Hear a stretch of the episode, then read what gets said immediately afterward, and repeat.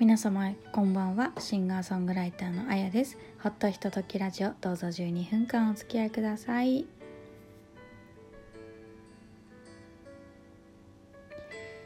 えー、3月の1日第66回目のアップロードになります。皆様いかがお過ごしでしょうか、えー、3月になりましたね。まあ、日本では4月に始まって3月に終わるっていう区切りのまあ、いわゆる年度ですよね。まあ、そういう区切りで生活をしている方も多いと思うんですけれどもね学生さんだったら新しい学年に進級したり、まあ、あるいは大学とか高校とか新しい学校に入学される方もいらっしゃると思いますし今年の春に社会人としてデビューされる方もいらっしゃるかもしれませんし、まあ、あとはそうですね。人事異動とか転勤とかそういうのがある方もいらっしゃるかもしれないですね、まあ、新しいことが始まることが多いような気がします。ねなんか私は特にこう変化なさそうな感じはしますけれどもなんといってもね4月の1日今年はね4月の1日にコーヒー美学さんでのライブが決まっております。まあお昼間のライブになりますのでね。あのぜひぜひ遊びに来ていただきたいと心から願っております。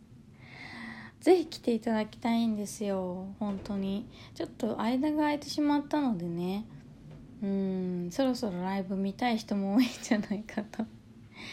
まああとだから春ですからね。新しい曲も作って持ってこうって思って今準備をしているところなんですよ。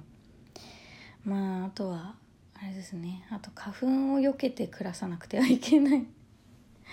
まあちょっと今日これ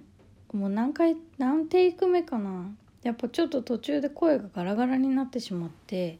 撮り直したりとかあの噛んでと撮り直したりとか してるんですけれどもね。うん。まあでも新しい生活になる方はね不安も多いと思いますけれども楽しんでね。準備をしていただきたいと思っておりますまあ、あと3月1日といえば、えー、ムッシュかまやつさんの命日ですね。7回忌だそうです、今年は。なんかね、メモリアルコンサートもなさったりとか。まあ、ちょっと、いつだっけな、以前。あの、息子さんの、ね、釜谷太郎さんとじっくりとゆっくりお話をする時間をとっていただきましてお話しさせていただきましたけれどもまああの何でしょう。結局私はムッシュさんにお目にかかることはちょっとかなわなかったんですけれどもね。まあここまでお話をしてきて何のことだと 思われる方もいらっしゃると思いますけれどもちょっと久しぶりにあのブログを更新しておりますのでそこら辺あのブログでカバーしていただければと思いますまあね2016年の12月にリリースしました「雷門プロジェクト」というアルバムがございまして、えー、そちらに私があのシンガーとして参加してるんですけれどもその「雷門プロジェクト」というのはですねムッシュかまやつさんがあのー、最後に残された作品ですね。まあ、そこでお歌を歌わせていただいてるんですけれども最終的にはその出来上がったものっていうのは釜谷さんも聞いてくださっていましてまあもう出来上がった頃にはですねもう具合が悪かったのでお目にかかれることはなかったんですけれども、まあ、本来だったら全部の曲をムッシュさんがお歌いにご自身でお歌いになって作りたいっていうご希望はあったと思うんですけれどももうね、体力が持たなくてお歌が歌えなかったというところで、まあ、私に、まあ、全部じゃないですけれどもね一部の曲を歌わせていただく機会をいただけたということでまあ今でも時々聞きますけれども、うん、あれはまた本当に私の作品私が関わった作品ではあるけれどもなんだろうな私の関わり方っていうのがその作品はちょっと特別というか特殊だったなというふうに今でも思っていますね。先日ねあの映画あのブラッド・ピットが出ていた「バビロン」という映画見たんですけれどもあのねこれから見る方もいらっしゃるだろうからちょっとねネタバレにならない程度にお伝えしますけれども、まあ、最後の方にね、まあ、ある人が、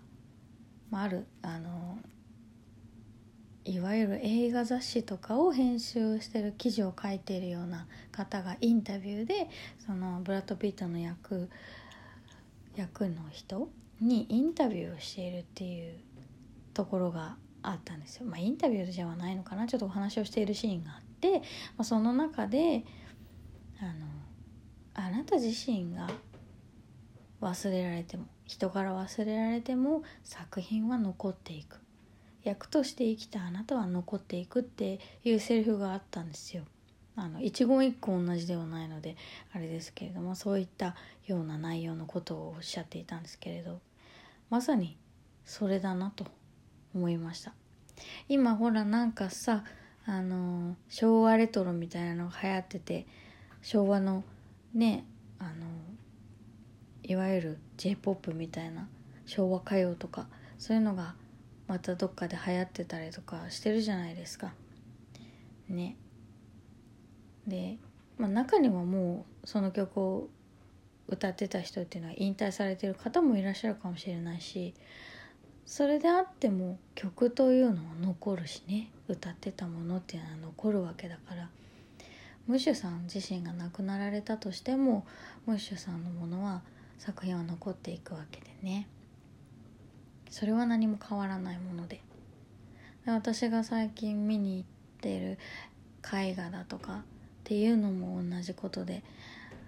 描いた人はもう体が形がなくなってしまっても作品は残っていく、まあ、それがアートであり、ね、それが音楽であり、ね、残っていくっていう素晴らしいものが残っていくっていうのはいいなと思っていますし自分が関わったものであったらばやっぱりなおさらね大事にしていきたいなと思っています、まあ、ちょっとその辺長くなるんで、まあ、ブログの方にも書いたのでよかったらご覧いただきたいと思っています。そう今ちょっと映画の話しましたけれどもそのバビロンねなんかもうすごかった。もうなんだろうわちゃわちゃして。1930年ぐらいにこうあのハリウッドのあたりのことを書いてる。描いている作品だったんですけれども。すごい面白かったですね。なんかわっちゃわちゃしてた。そしてブラッド・ピットはやっぱりかっこいいですね。あとね音楽が面白かったです。ねすごく。うん。音楽が面白かったといえばですよ。もう一個映画見ました私。あのブルージャイアントっていう映画を見てきましたあのブルージャイアントってご存知の方いらっしゃるかもだけどあの漫画のあ漫画作品がこう映像化したアニメの映画になったっていうことなんですけれどもこの「ブルージャイアント」って石塚真一さんっていう方が書かれてる漫画なんですけどジャズが題材になってる作品なんですね。でなんか私実はその漫画の存在は知っていて結構その音が聞こえてくるみたいな感じがするって言ってたんですよ。読んでる人が。はあ面白いなと思って。確かにだってそうだよねって「のだめカンタービレ」とかもそうだったけれど。うん。だからすごく面白いだろうなと思ってたんですよ。でこれがこう映画になるよって言った時にこれはぜひ見に行かなきゃと思って、まあ、見に行ったんですよ。これは。でねその映画は音楽がねあのー、上原ひろみさんが書いててで演奏も上原ひろみさんがやっててめちゃくちゃ良かった。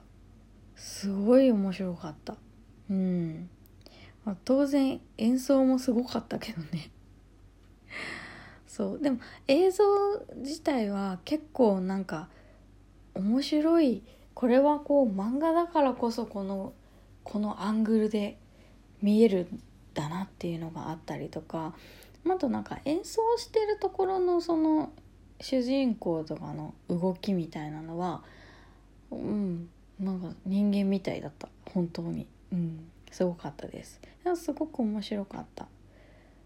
やっぱねちょっとこうちょっと泣いちゃうところもあった。そうありましたけどすごい楽しかったですよ、まあ、ワクワクしました。ねでねなんか劇中に出てくるあのコンサートライブをやってるところがねあるんだけれどもその場所もあのちょっと名前が違う似たような名前になってるだけで中とかもうそのそのもの？なんかこのブルージャイアントってブルーノートとあのコラボしてそのなんだろうブルージャイアントでやるとしたらみたいなこのブルーノートレーベルのその音楽を集めたアルバムみたいなのも出してたりとかもともとしてたみたいなんですけどうん。だけどなんかなんだろう。もうすごかった。臨場感とかすごかったです。